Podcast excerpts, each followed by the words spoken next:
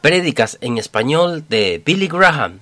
Y esta noche quiero hablar sobre la Universidad de la Vida. Y muchos de ustedes van a la universidad. Y si no van, tal vez están planeando ir. Y quiero hablar sobre la universidad a la que todos asistimos en la vida. Y quiero tomar como texto Mateo capítulo 11, estas palabras del verso 28. Venid a mí todos los que están trabajados y cargados, y yo los haré descansar. Lleven mi yugo sobre vosotros y aprendan de mí, que soy manso y humilde de corazón, y hallaréis descanso para vuestras almas, porque mi yugo es fácil y ligera mi carga. Ahora bien, en esta universidad de la vida puedes fracasar, pero no puedes abandonar. Jesús dijo, venid a mí. Esta es la primera invitación que hizo en este pasaje. Todos los que están trabajados. Esa palabra trabajo significa un trabajador, una persona que no puede encontrar descanso, que está cargado. Estaban cargados con las ceremonias de la ley, la ley ceremonial, la ley moral del Antiguo Testamento, todas las reglas que los fariseos y los líderes religiosos habían establecido. Todas las cosas legalistas y estaban cargados de ello. Estaban trabajando con ello. Jesús dijo, venid a mí y yo los voy a hacer descansar. El resto de refresco no es el resto de no hacer nada. Y esta invitación es para hombres y mujeres que están agotados en su búsqueda de la verdad. Te has agotado buscando el propósito y significado de la vida. ¿De dónde vengo? ¿Por qué estoy aquí? ¿A dónde voy? Estoy buscando un propósito y un significado para mi vida. Estoy buscando la verdad. Y te has agotado. Jesús afirma que la cansada búsqueda de Dios termina en Él mismo. Él dijo, ahora has encontrado la verdad, pues yo soy la verdad. Puedes dejar de buscar. La has encontrado. Él dijo, lleven mi yugo sobre ustedes y aprendan de mí que soy manso y humilde de corazón y encontrarán descanso para sus almas, porque mi yugo es fácil y ligera mi carga. Jesús dijo, vengan a mí todos los que están cansados y agotados, y yo los haré descansar. ¿No te gustaría tener la relación y el descanso que Jesús puede darte? Hay algunos de ustedes que me están mirando a través de la televisión, a quienes les gustaría eso. Hay un número en su pantalla Puedes levantar el teléfono y llamar ahora mismo y hablar con la persona que está capacitada para responder tus preguntas y ayudarte. Porque puedes tener esta relación de paz, perdón y gozo que Cristo puede traer a tu vida. Levanta el teléfono y llama ahora mismo. Pero hay mucha gente que quiere escapar de la vida. Y dicen como el salmista, Ojalá tuviera alas como la de la paloma, porque entonces volaría y saldría del mundo. ¿Alguna vez ha querido hacer eso? ¿Salir del lío en el que está metido? Aléjate de las presiones de la vida y vuela. Bueno, no puedes. El anhelo del salmista de escapar se ha convertido en el grito de muchos en nuestro mundo actual. La Biblia está actualizada. Es el libro de la vida del hombre y nunca ha cambiado. El salmista también dijo, estoy lleno de tristeza. Y busqué quien se compadeciera, pero no lo hubo. Y consoladores, pero no encontré. Y has buscado ayuda por todas partes y no has podido encontrarla. Y creo que el periodo entre los 14 y los 25 años es el periodo más difícil de toda la vida, porque tu cuerpo está cambiando, estás cambiando psicológica y físicamente, y sin embargo te piden que tomes algunas de las decisiones más importantes de toda tu vida. ¿Dónde vas a ir a la escuela? ¿Qué tipo de trabajo quieres? o si puedes conseguirlo, cuál va a ser tu vocación, con quién te vas a casar. Y se le pide que tome esas decisiones de por vida. ¿Cuál va a ser tu filosofía de vida? ¿Quién te va a guiar y a dirigir? ¿Cuál va a ser tu religión? Porque todos somos religiosos por naturaleza. Creemos que hay un Dios. No creo que haya ateos en esta audiencia esta noche. Ah, aquellos que sienten que no hay nada y que no hay salida a su problema. Jesús les dijo, yo soy la salida. Jesús dijo, aprendan de mí. Verán, Jesús era el profesor de esta universidad y hablaba como alguien que tiene autoridad. Y hoy quiero que nos enfoquemos, que nos sentemos a los pies de Jesús como profesor. Ahora hay tres cursos obligatorios en esta universidad de la vida, tres cursos obligatorios. Tienes que tomarlos. No hay nada que puedas hacer al respecto. Primero, has nacido de la vida misma. Ahora bien, tú no eligiste nacer. Un hombre le dijo a su hijo, hijo, si hubieras pedido nacer, la respuesta habría sido no. No nos consultaron sobre la vida. Nada podemos hacer para dejar de vivir. No elegiste dónde ibas a nacer y no elegiste qué color de piel vas a tener. Esta es la razón por la que nunca deberías tener prejuicios raciales. Esa persona que puede tener piel blanca o esa persona que puede tener piel oscura o piel morena, no preguntó, no tuvo elección, Ámenlos como seres humanos y ciertamente ámenlos como compañeros cristianos o creyentes. Sí lo son. Entonces no puedes escapar, no puedes saltar fuera de tu piel, no puedes saltarte de tu carrera, no puedes saltarte de la vida. Estás aquí. Entonces ese es un hecho que no puedes cambiar. Ahora el segundo curso requerido es que vas a morir. Naces, vives, pero vas a morir en algún momento. Dios le dijo a Ezequías, morirás y no vivirás. La Biblia dice, está establecido que el hombre muere una sola vez y después de esto el juicio. Eclesiastés dice que hay un tiempo para nacer y un tiempo para morir. No importa si son cinco años, diez o dentro de 50 años, vas a morir. Muchos personajes bíblicos y muchas personas de la historia que vivieron muchos años, pero todos murieron. Hay un día, hay una hora, hay un minuto ya señalado, ya fijado para tu muerte. La Biblia dice, como sus días están determinados, el número de sus meses están contigo. Tú has fijado sus límites y no se puede pasar. Solo hay un hombre en la historia que no tuvo que morir y ese fue Jesucristo. Pero Él eligió morir por ti en la cruz, en el lugar de la cruz. Nadie me lo quita, sino que yo la pongo de mí mismo, dijo Jesús. No tenía por qué morir, pero lo hizo voluntariamente porque te ama, te ama y te ama. Y es maravilloso saber que Él está dispuesto a ayudarnos y a llevar las cargas de la vida, que nos ama y está dispuesto a perdonar nuestros pecados, nuestras faltas, nuestros errores, y que podemos comenzar la vida de nuevo, podemos nacer de nuevo. Piénselo.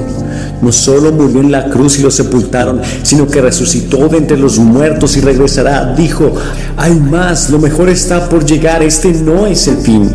Si este fuera el fin, si esta vida es todo lo que hay, seríamos miserables.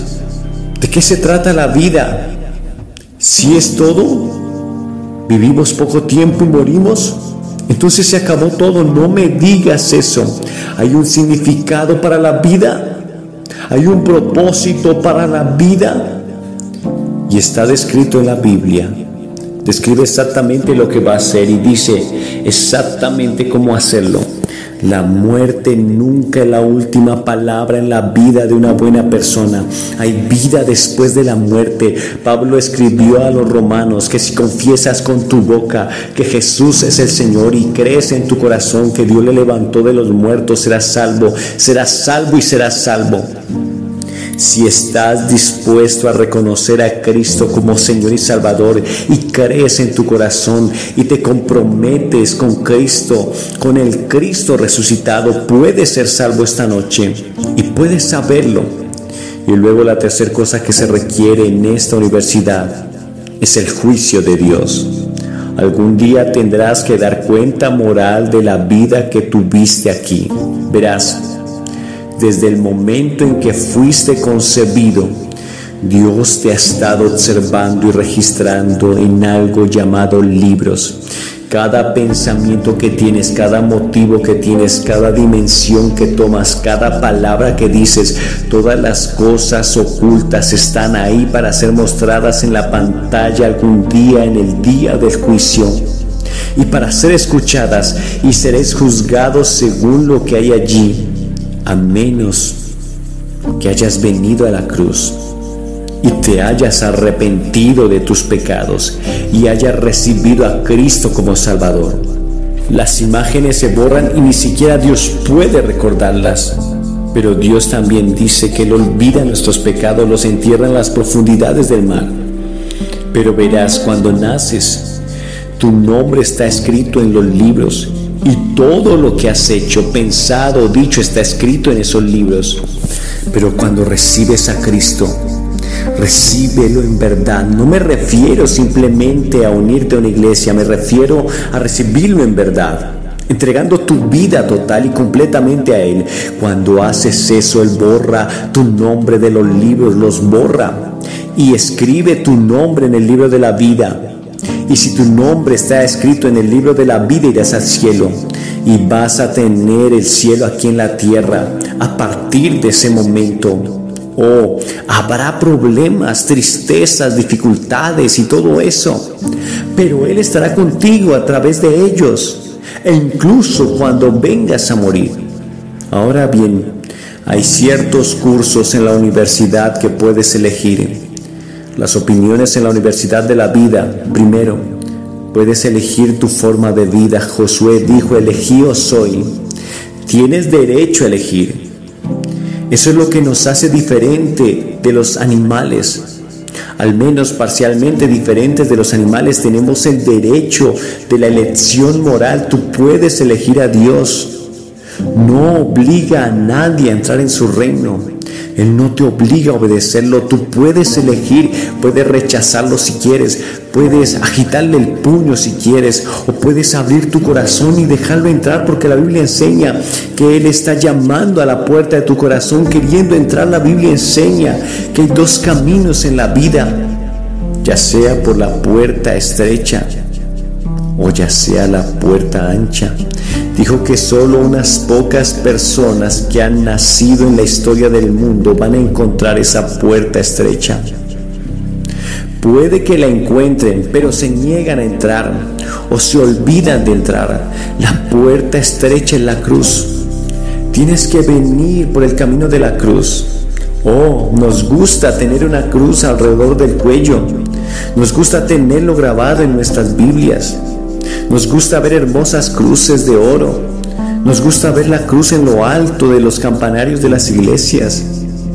Eso no es de lo que estoy hablando. Me refiero a esa vieja cruz rugosa donde Cristo murió y derramó su sangre por ti.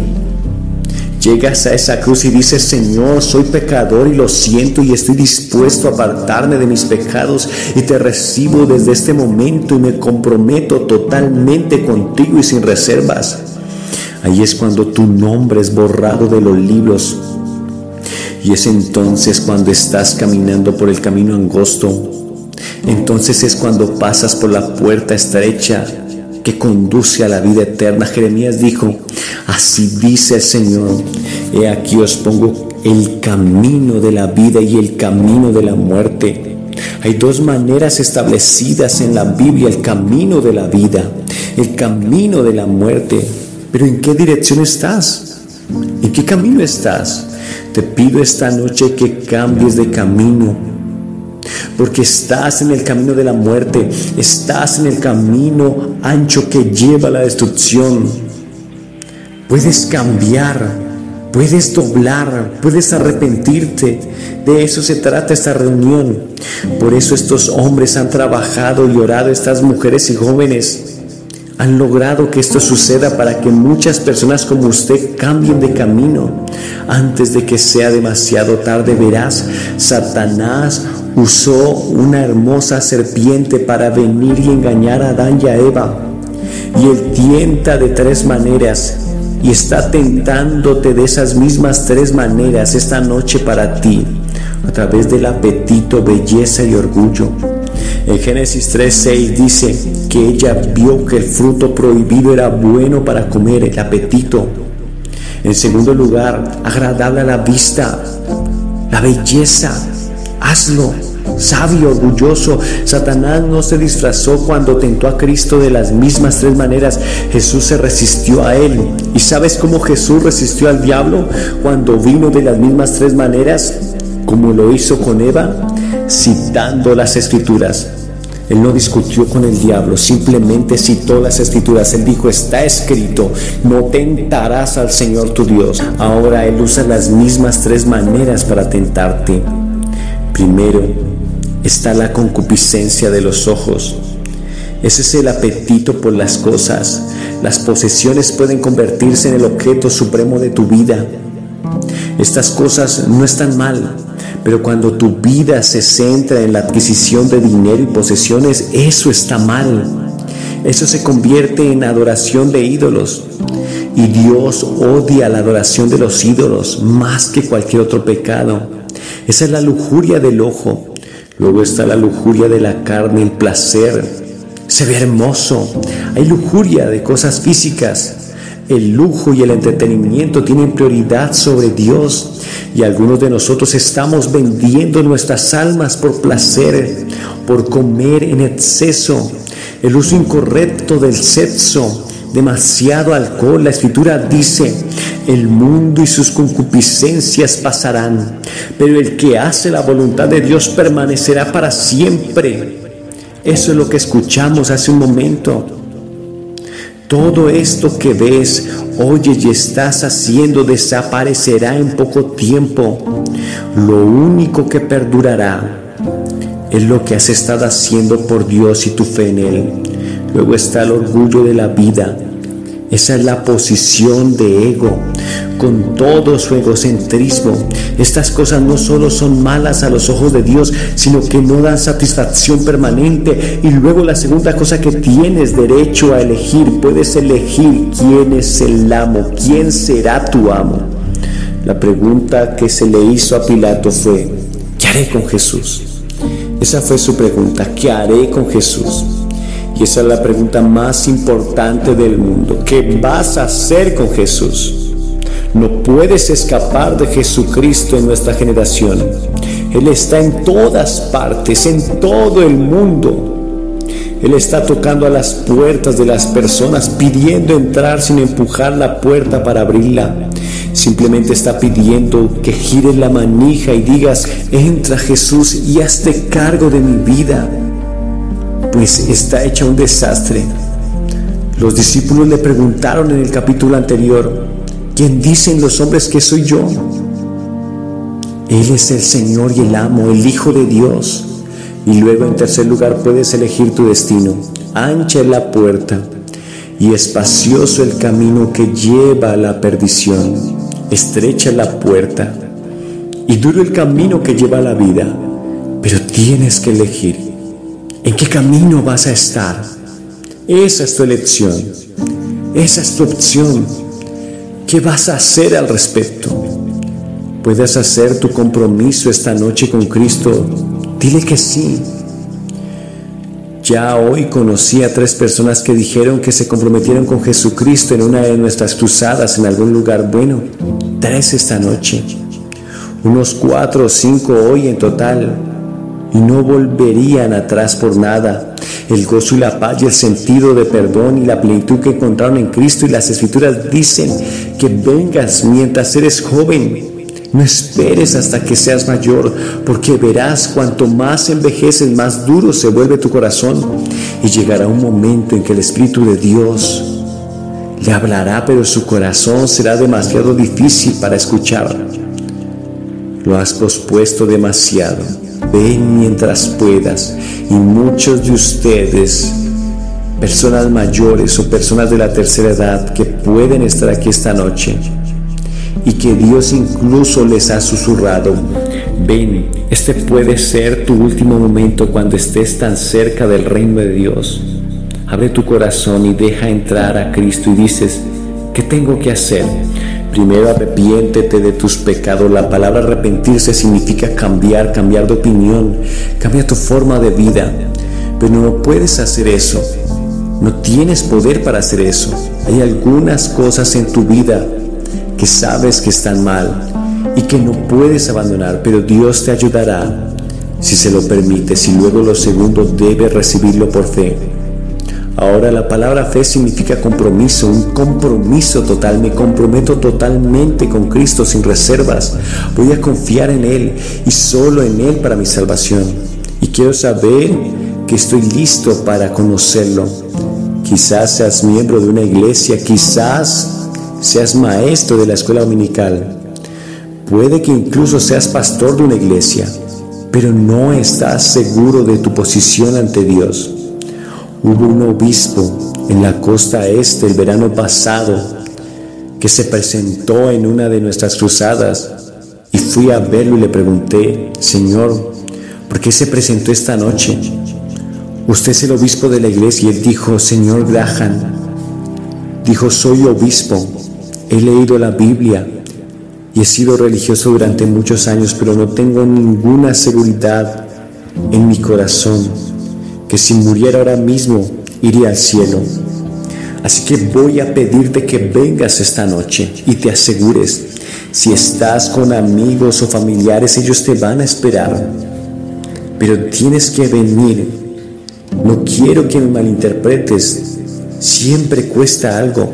Debes negarte a ti mismo. Todas tus ambiciones y sueños egoístas y ponerlos en sus manos y decir hágase tu voluntad, Señor y luego debes estar dispuesto a tomar una cruz y no es fácil tomar la cruz, un lugar de ejecución. Defiende a Cristo en tu negocio, en la escuela, aquí donde estés, en cualquier visita, en donde viva. Deja que tus vecinos y amigos sepan que estás defendiendo a Cristo, pase lo que pase. Eso es tomar la cruz, porque serás ridiculizado, Puede que se rían y se burlen, y no tanto como antes. La gente está empezando a respetar a aquellos que defienden a Cristo, al menos en nuestro país. He estado en algunos países donde es difícil servir a Cristo. He estado en países en los que no se te ocurriría y me dijeron, sabes, somos perseguidos por nuestra fe en Cristo, pero preferimos tener nuestra persecución que todas las cosas que ustedes en Estados Unidos tienen para tentarnos y alejarnos de Cristo. Voy a pedirles que vengan esta noche y digan, quiero seguir a Cristo, quiero marchar con Él, quiero seguir su bandera, quiero servirle, quiero que Él perdone mis pecados y quiero que haya certeza en mí que si muero hoy iré al cielo y que mis pecados han sido perdonados. Voy a pedirles que se levanten de sus asientos ahora mismo, cientos de ustedes, y que vengan. Lo que ya hemos visto hacer a varios miles de personas en las primeras cuatro noches, voy a pedirles que se levanten de su asiento y se pongan de pie frente a la plataforma. Y después de que hayan venido y te hayas quedado aquí por un momento, te diré unas palabras y tendremos una oración y luego te daré algo de literatura que te ayudará en tu vida cristiana. Usted dice, ¿por qué le pide a la gente que se presente públicamente? Porque cada persona a la que Jesús llamó en el Nuevo Testamento fue llamada públicamente. Él dijo, si no quieres reconocerme delante de los hombres, yo no te reconoceré delante de mi Padre que está en los cielos. Hay algo en hacerlo públicamente y eso se establece en tu vida. Ven esta noche. Ven, ya es tu compromiso. Si hay alguna duda en tu vida, asegúrate antes de irte de aquí, porque es posible que nunca vuelvas a tener otra oportunidad como esta. El que endurece su corazón siendo reprendido muchas veces de repente será cortado y sin remedio. Te vamos a esperar. Si vienes desde ese punto de atrás te llevará aproximadamente un minuto o dos.